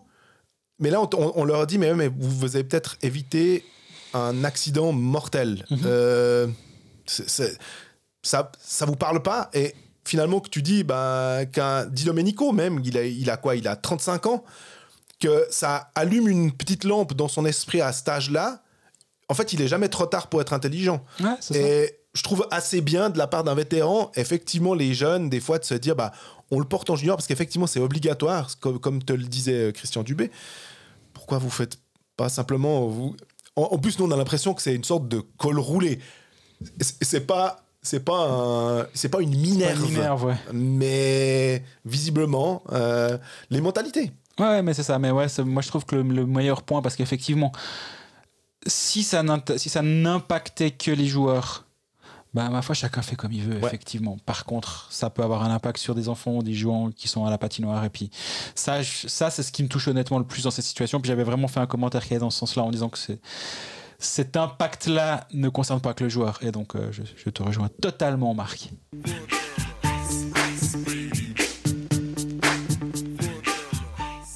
Et on est au terme de cet épisode numéro 15 de la saison de Colfax. Merci pour vos contributions, vos avis. C'est toujours un plaisir d'échanger. Et on essaie de faire des, des- des épisodes entre plein de guillemets interactifs parce qu'on n'a pas d'interaction, mais vous pouvez participer un petit peu à l'épisode et puis nous, nous guider aussi avec les questions. C'est toujours un plaisir. Donc n'hésitez pas à continuer. Dernière ligne droite euh, avant la fin, les, les fêtes de fin d'année. Ça fait encore quelques épisodes. Euh, Je semaine- dirais deux, si je Ouais. dis pas de bêtises. Semaine prochaine, pause l'équipe nationale, on pourra revenir sur les derniers matchs de, de championnat. Ensuite, encore un épisode où on fera peut-être un peu plus de l'équipe de Suisse. Puis après, ben, on, va, on va prendre une petite pause. Mais on a encore deux épisodes. Ouais, deux, ouais, peut-être trois, je Peut-être dirais, parce que bah, le- les derniers matchs, tu sais, c'est le 23, comme d'habitude. Euh, et puis, euh, je sais pas quand ça tombe. Je sais plus Euh, quand ça tombe, mais il doit y avoir un On épisode est le avant. 6, 13, 20. Moi, le 27, je suis à Davos. Ouais, le 20, voilà. Ouais, 13 et 20, encore deux épisodes. Ah ouais, ok. Bah oui, c'est juste. 13 Bravo. et 20, mais pas le 27. Le 27, on sera sur les pistes de ski, mais je skie pas du tout. Donc je serai à Davos, mais pas sur les pistes. Et euh, bah, d'ici la semaine prochaine, prenez bien soin de vous. Allez au, allez au match et dites-nous bonjour si vous nous y croisez. J'ai pas décidé où j'allais. Je crois que je serai à Genève-Cloten vendredi. Ou c'est soit celui-là, soit Bien Bern. Mais Ok. euh, les, les deux m'intéressent. Lausanne Rapide un peu moins. J'ai vu Rappersville deux fois. C'est bon. J'ai donné jusqu'à la fin de saison. Ouais, je comprends. Euh, fin d'année en tout cas. À bientôt.